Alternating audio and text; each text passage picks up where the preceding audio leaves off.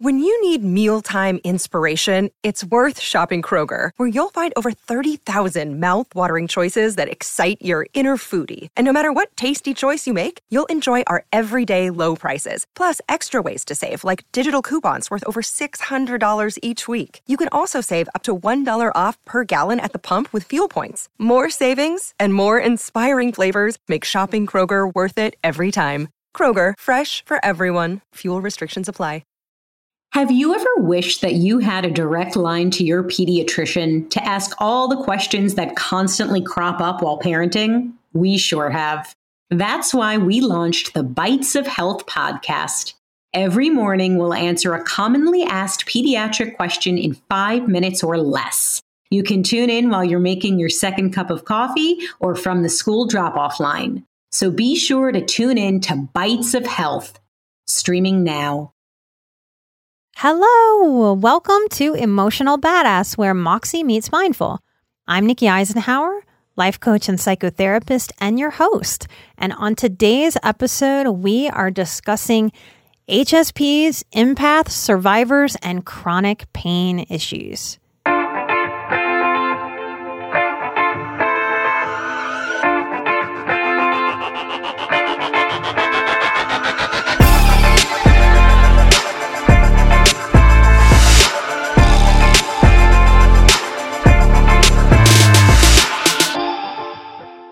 As a tribe, HSPs have tons of chronic pain and autoimmune issues. Now, I am not a doctor. I am not the person who puts together research or wants to give a bunch of technical information or statistics. But I'm here to share my personal and professional experience of working with so many HSPs and empaths, survivors and seekers, because chronic pain is such a universal issue that we struggle with. You may have thought physical pain at the mention of chronic pain, which may be an indicator that the tangible physical pain is easier for us to identify with and hone in on. But y'all, one of the problems with healthcare and mental health in this country is that we have separated our minds from our bodies in a very weird, strange way. Emotional pain, mental pain becomes physical pain. And physical pain, especially when it seems like it won't go away, becomes emotional pain. I speak on my own medical trauma story. I have a history of multiple jaw surgeries before the age of 22. That's an exclusive episode on our Patreon if you're interested in hearing that story. This jaw issue of mine it was a physical manifestation of post traumatic stress disorder. I can look back on my life and see conscious symptoms in the form of night terrors, even as a child. In my early 20s and early 30s, I found the anxiety of this chronic pain depressing. And then the depression exacerbates physical pain, which then exacerbates emotional pain. And then emotional and physical and mental pain start looping. And then we spiral. And not just in the moment of any given day where we might spiral and have a meltdown, but we spiral in life. This is unacceptable to me. HSPs, empaths, survivors, seekers, we benefit from knowing this information because we must own and work to stop this traumatic looping before we sort of eat our own tails I think this is why so many HSPs over medicate and everything that that means from numbing out with TV to pharmaceuticals to street drugs to even just escapism. And when we feel caught in these loops, this is what allows suicidal ideation to really blossom and take hold. When we feel no way out of our pain, whatever that pain is, we start feeling desperate and circumstances seem unescapable, the psyche has no choice and naturally settles on suicide as an escape option. We must shine more light on this as an issue. We must shine light on other alternative paths when this looping starts. And we must learn strategies that minimize versus maximize our own pain. I am not pain free today. You may even hear it sometimes on the show. There may be a time when my jaw spasms and we don't quite edit out how I jumble a word because my jaw's in chronic pain. But my pain is better than it has ever been before. It is greatly reduced. To minimize our chronic pain issues, we must weirdly, paradoxically, accept that we may never eliminate all of the manifestations of this pain. And only in this letting go did I stand a chance of getting my pain as close to eliminated as I can.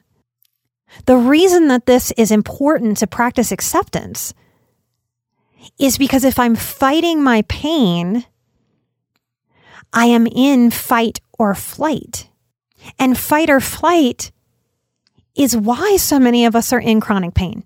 That's why we have to stop fighting it. We have to learn how to care for it, not fight it, so that we're not accidentally putting our nervous systems into that fight or flight, wondering why we feel like we're losing our minds with anxiety and then depression from feeling so anxious. So I hope you can really hear how easy it is to slip into looping. Quick backstory on me is that I was baptized and given last rites my first few days of life.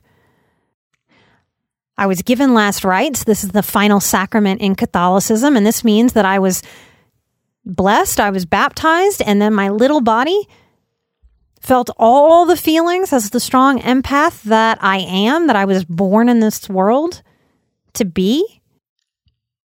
I felt the hospital staff and the family tell me goodbye and brace for my death. That's a dramatic and traumatic way to begin a life. In the strange, often unfair ways life seems to unfold for seekers. Many of you will resonate with what I'm about to say because many of you have felt this, have sobbed this, have screamed this at partners and friends in the sky and God, the universe. That for a long time in my early life, I believed because it seemed to me that my destiny was to be on a path of getting abused. So many of us have not a story of one abuser, but multiple abusers. I used to think energy and energy work was total and complete bullshit, y'all. I come from people who were, in a nutshell, resistant to anything or any idea that was new challenging, different, or made them feel anything other than completely in control. So I have crawled on hands and knees, sobbing out of these limiting beliefs to heal my life and open my mind and heart and values and beliefs because I needed transformation to become fulfilled and whole. Multi layers of experiences made me believe in energy, but primarily it was in seeing the patterns of people I worked with who had very similar early life histories to mine. Born into deep dysfunction, huge family systems, and would report abuser after abuser after abuser. Like some kind of sick, twisted fate that was happening and playing out. And maybe you can see, or maybe you've felt in your own life how having multiple abusers can become a sort of dark proof of how fucked up we are and how the universe must believe we are here to be abused, used, and discarded. It's so easy to snowball on this logic because we're taught to value logic over so much else that it's logical. If I am abused by multiple people, something must be wrong with me. It's logical but it's not helpful. I've met so many people over the years, possibly over a thousand at this point, who share a similar, what the fuck is wrong with me, that I've had so many abusers enter my life. And y'all, it's just energy. That's what I've come to believe. Abusers are like sharks in the water who smell that one drop of blood.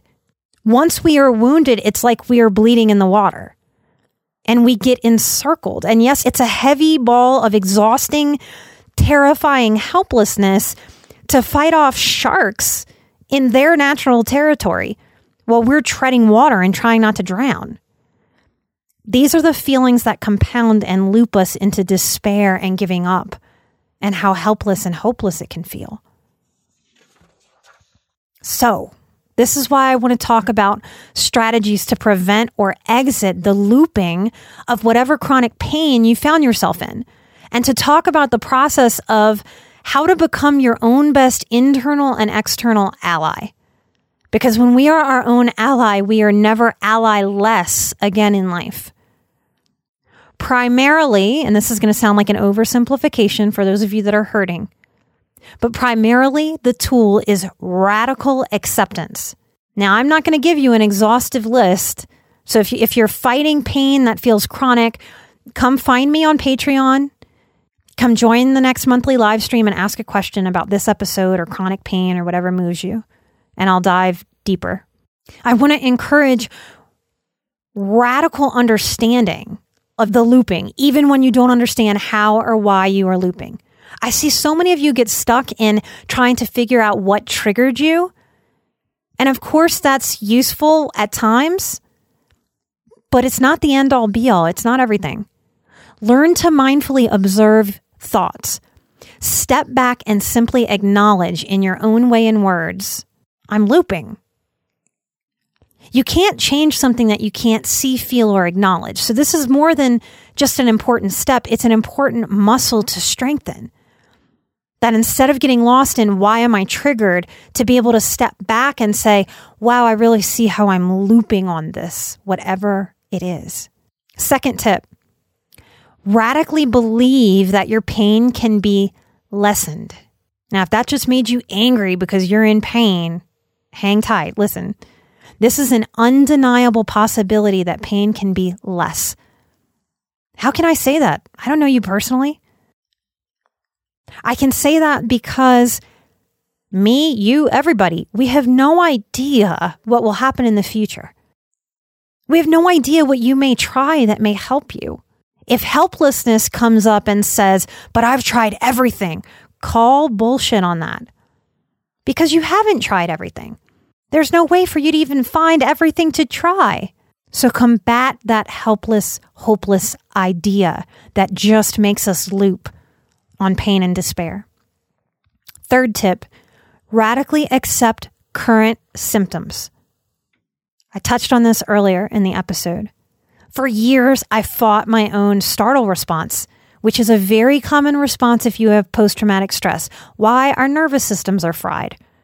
You don't have to understand brain chemistry or brain science to understand that a fried nervous system can have an easy startle response. Because I'm a big fan of laughing at myself, I'll share this little tidbit. I have had friends over the years my partner Chris and producer of the show also when we first met, who got to a place of refusing to watch any movie with me that might startle me. Because I've been told that my startle response is actually scarier than the scary movie. So I would startle from the movie and scare the hell out of whoever I was sitting next to. And no lie, I have had belly laughing like on the floor till I'm crying moments of this, often because after a startle, there's a flood of release. Currently in my life, I might go about six months without any startle response at all. I never thought that was possible.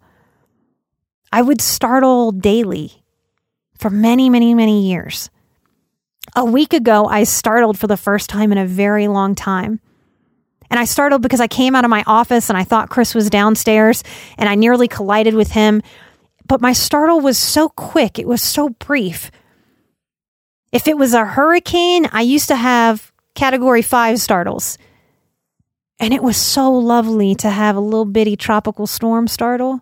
I thought for a long time that I would just always have category five startles.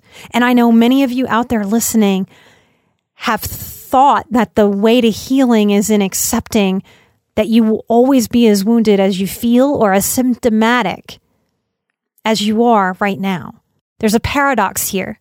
The more I radically accepted, okay, I am just a startler, I startle, the more I could be kind with myself and not get stuck in that loop of fighting the startling which would only keep my nervous system in more of a fight or flight response than in the actual soothing, self comfort, and being an ally for my system that is required and has allowed me to dial down those symptoms. We can't fight those symptoms so much. We have to nurture, accept, love, and hold. And that's what allows for change. Next tip take my boundaries course this October. Sign up before July, and one out of 10 of you will get a free session with me that you will be able to schedule before the course, during the course, or after the course. Whatever you want. Winner's choice. And you can even turn it down if you don't want it, and I'll give it to somebody else. Internal boundaries are where this work lies. Come do it. Sign up for it now. It may fill up. The coupon code that is still currently active is early bird 19 all caps.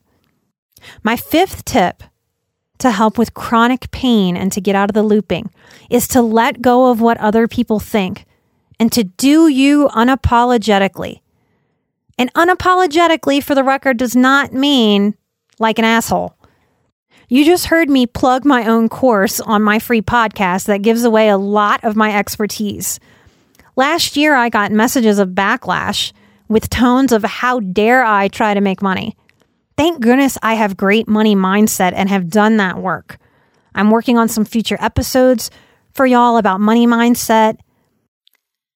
That's an example of me taking care of myself unapologetically and not allowing the opinions of the few to get inside of my head and to make me act small for myself.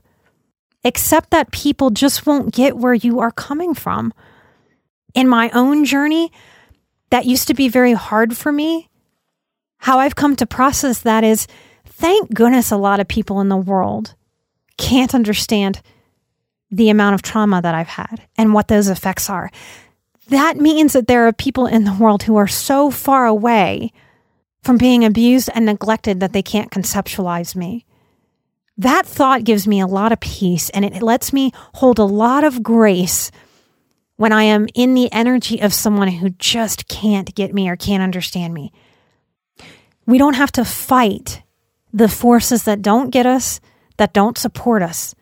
When we stop that fight, that's another way that we stay in fight in our nervous system. When we let go of that fight and we allow other people to just, it's okay that they don't get me.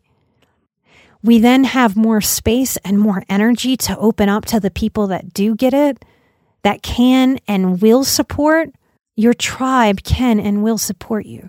Let go of the fight. Number six, stop being mad at the effort and cost of healing. Much can be done on this journey for no financial cost. You're listening to this free episode right now. The only cost to you is your time, and we all only have 24 hours a day. I know that as a tribe, we struggle with feeling like there aren't enough hours, there aren't enough days let go of that. There's enough time for us to do what we need. And there's a radical shift when instead of, again, keeping the nervous system in that fight or flight or freeze mode, continuing to say to ourselves, there's just not enough time. I can't do this. When am I going to get to all this healing? How am I going to do this? This healing is expensive. We're compounding the problem. We're looping. This may touch on some gratitude work, to be able to focus more on what is than what isn't, there is enough time. Consider practicing it as a mantra, even if it's uncomfortable, even if different parts of your psyche fight that. Number seven, focus on light and joy and meditation. Meditation and an intentional focusing, refocusing, moment to moment, day to day, week to week, life to life, starts to build up time and energy in the light. These muscles get strong, and these muscles can then push out the looping patterns and create new self care, self love, soul care patterns. Another tip find what works individual work, group work, free support groups. Come ask questions on the Patreon. We need witnesses who get it, not enablers, witnesses. As a rule, we need witnesses who are not in the situation with us. The psyche of a wounded HSP cautions against the biases that are real or perceived. And we tend to struggle to trust people that are too close to the situation, especially if we have been hurt by people who are close to us. Does that make sense? So, in a strange flip flop that can be hard to explain to ourselves or other people, it may make sense to our emotional selves to trust someone that we know nothing about or that's outside of the situation or the dynamic. And then we can build that trust and that rapport and that care and that relationship slowly and mindfully. And when you trust it, you can do that healing work. Only part of that work is in being witnessed, but it's an important piece. And my final tip to deal with the looping of chronic pain is to laugh and practice lightness. I hope when I share goofy, silly, ridiculous things about myself, my story, my life, my way of being in the world, I hope that that translates into giving you some self permission to be lighter. If your childhood was hard, you carried around a lot of heaviness, a lot of weight, a lot of darkness, a lot that was too much for your young years. This is the balancer is to give self permission to value and practice laughter, lightness, love, enjoyment, bubble blowing. You've heard me talk about that before. And always on this journey, we want to do what we can do and we want to do what's important and we want to let go of the rest that is outside of our control. And sometimes the most we can do, the best we can do for ourselves is to just allow whatever feeling, sometimes sadness, to flow. And the best we can do in that flow is to also remind ourselves to just breathe. Thank you for listening today. This episode's gone longer than I intended. I will do some more iTunes shout outs in the next one. Please subscribe to the show and keep sharing it. It's really important to the back end of this podcast. If any episode strongly resonates with you, you can find those episodes on our website, emotionalbadass.com, and you can share them on all the social media sites. We are catching up with all of the beautiful messages that we've seen across the internet. It's so expansive. It is powerful. We are a very, very powerful tribe. Thank you for your efforts to get this information out to more and more people. It's working. I hope you're feeling the power of healing in your personal life and in the world. We are so much more powerful than we can feel at any given moment. You are an emotional badass. I am an emotional badass. And together we are where Moxie meets mindful. Keep taking care of your sweet selves, and I'll see you next time. Bye bye.